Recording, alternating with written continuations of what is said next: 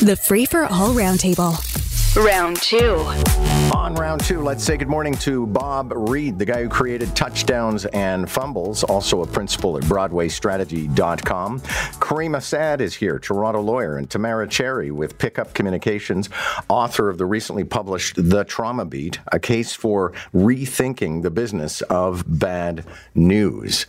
It's, it is 847, so let's begin the discussion, and I think we have to start with um, the speaker's resignation, and maybe if we can advance the football a tiny bit, and having mentioned football, I guess maybe I'll turn first to Bob Reid.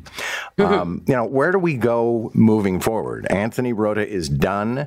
We need to find a new speaker, but I don't think this drama is over. No, I don't think so either. I think I think where it goes from here are the questions that are being asked around the process of a speaker's invitation to a special event in the House of Commons and the staggering lack of scrutiny that goes around it.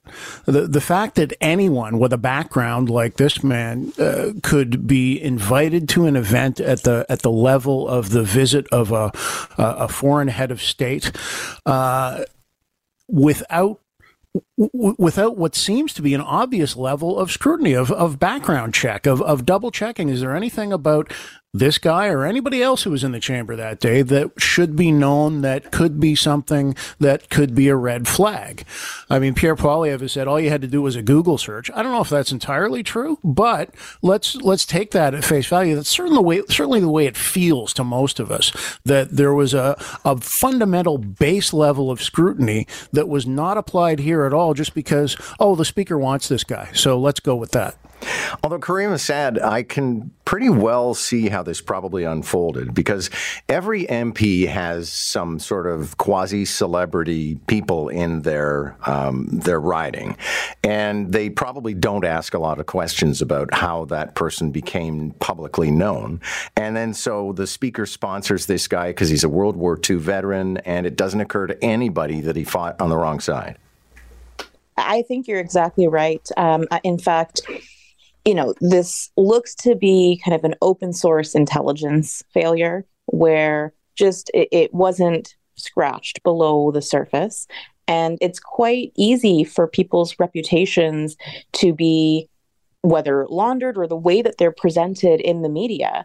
Um, if anyone looks up this individual and, and looks to see where he's been cited, uh, it's always been in a benign, positive, favorable light. So I think the real issue is no one got to page two of Google or did a supplementary search to figure out exactly, you know, which division, what's going on here. And so that translated to a national embarrassment. Yeah, and Tamara Cherry, I keep wondering. I mean, doesn't this guy have kids or grandkids who would have said, "This is a really bad idea"? I wonder, John. I don't know. I mean, maybe his kids or grandkids don't fully understand, or maybe they support what he did during the war. Who knows? This is, I mean, I I believe entire, or I agree entirely with both uh, Bob and Caryma's comments. I think that, I mean, this isn't going away to the extent that they need to get to work quickly on analyzing how this happened and then come out quickly publicly and say these are all the changes we're making to not only excuse me protect the security uh, of the House of Commons, but the integrity of the House of Commons so that we do not suffer this sort of international embarrassment again. Caryma Sa'd, I wanted to take advantage of you being here today. We've been very lucky in some of our panelists having an association with things that are in the news. Do you have any intelligence on what was going on at Queen's Park and why they had to block everything up? I mean, they brought in the the, the garbage trucks, city buses, uh, police in overtime. They're all still there, although it's open to traffic again. Does this have anything to do, for example, with the new iteration of a convoy that is headed to Ottawa trying to get Justin Trudeau arrested? Something like that. So, for months, um, there has been talks and planning um, among, I would say, even the fringe of the fringe within sort of the convoy movement. And some of that talk is actually quite alarming. Um, and I believe that deliberate red herrings or misinformation are being put out to confuse police, to uh, keep their actual location secret as they plan to move. I don't think the numbers will be quite as strong as what they are purporting.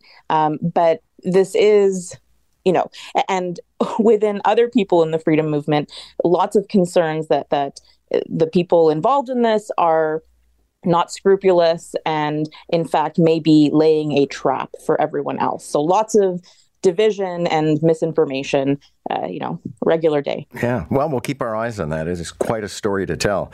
Uh, Bob Reid, I don't even think fumble counts when it comes to what's going on with the Eglinton crosstown. But today, finally, they'll break the silence they've had, which is like a Russian nuclear submarine gone dark. We haven't heard anything from Metrolinx. Going to have a presser this afternoon, and they're going to set a sort of window, a target of possible dates for the opening of the crosstown. Well, it's it's a double fumble because first of all. Uh, a couple of months back, they announced that by the end of the summer, they would announce the opening date for the crosstown. The end of the summer was a good week ago, so they're already late on that one. They're late on announcing the date of, of the late date that the thing is finally going to open. And it's not even going to be a date, as you say. It's going yeah. to be a, a, range of possibilities. Well, if things go well in this department, then uh, it could open on this time, or maybe it might be this time, or it might be that time. I mean, it, it just all smacks of Keystone Cops. And Tamara Cherry, I mean, they're so behind schedule, you don't even live here anymore. that, and that is entirely the reason that I left. I was just, it was uh, absolutely abhorrent, John. No, but seriously, I, I hope I, I am able to tune into this news conference at one o'clock this afternoon because man, the two Phils who are supposed to be speaking there from Metrolinx CEO Phil Verster and Phil Taberner, the project's vice president, I can only imagine the the lashing that they're going to be taking from the media.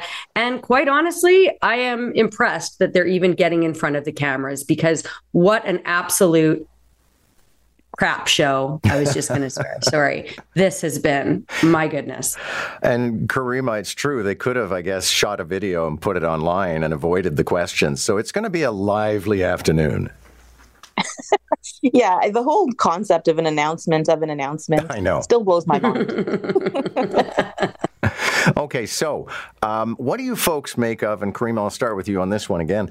Um, there's a group of uh, activists who have decided to take the case of Barrie uh, banning people from giving things and money to homeless people. They're going to take it all the way to the UN. That seems like a bit of a stretch. I figured there are a few courts of appeal we could go to before we go to the UN.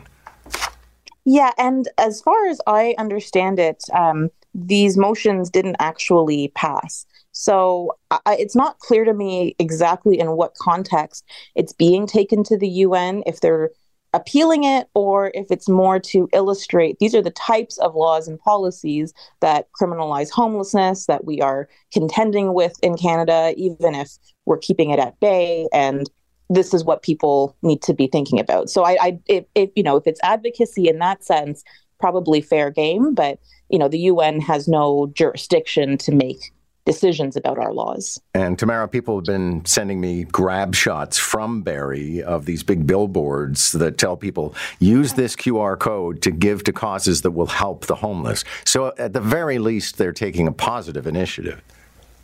Yes, but like I, honestly, I have no I have no issue with them going to the UN with this. I think that it is entirely advocacy, and as we've seen with the whole Speaker of the House debacle, when you get some national or international negative press, stuff happens, changes happen. So you know we're we're dealing with literal lives on the line with the homelessness crisis that that we're facing in right across Canada. And let's just point out that they didn't just go to the UN with what is happening in Barrie, uh, but they had examples right right across Canada. People are dying every day from the drug poisoning epidemic. From you know, just it, if municipalities are not taking care of their people, then I have no problem with advocates going out and and shouting from the rooftops. And let's just let's just paint a picture too of how absurd this is the city of Barrie had uh, basically tried to put a bylaw into place that would criminalize anybody walking down the street and giving money to a, uh,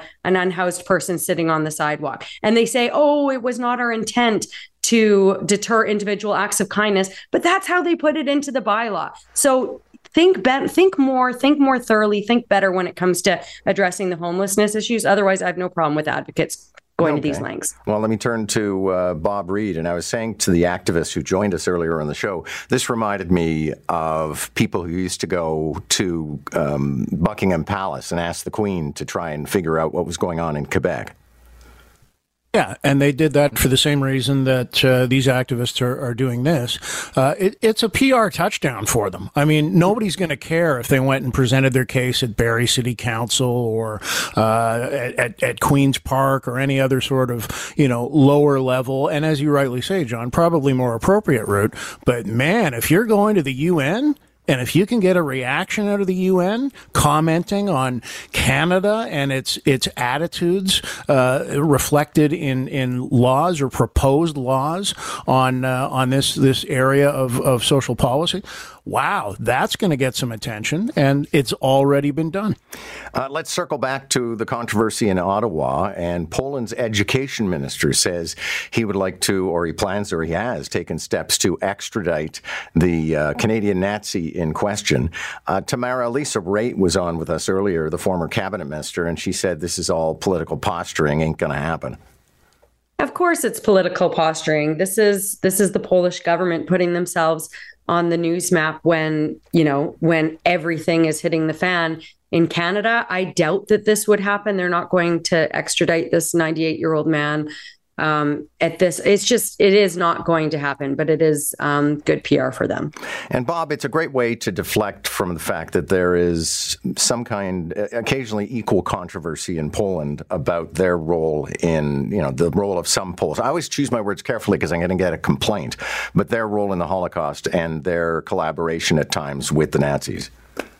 Uh, I suppose so, but uh, this is, you know, th- this was an international incident that happened in our, our House of Parliament, and uh, the affected parties around the world, organizations from, you know, B'nai B'rith to, to everyone else, uh, are, uh, are, are responding to it. So it doesn't surprise me that the Polish government or or uh, a minister within it is is saying, why don't we see about prosecuting this guy? I mean, that that was the the initial question that lot of Canadians asked, hey, if we got a, a Nazi uh, associated with World War II atrocities living in our country, why is there no action being taken against him? And and the answer is there was a, a, royal commission that looked into all of these matters back in the 80s and said, yeah, membership in this group wasn't enough to be an indictable offense, so uh, we're taking a pass on it. So here's somebody in Poland saying, well, I'm not just going to let this lie. We're going to call it there because we're at a racetrack, but my thanks to Caryma Sa'd, Tamara Cherry, and Bob Reid. Catch the roundtable, round one at 745, round two at 845. Weekday mornings on More in the Morning. News Talk 1010, Toronto.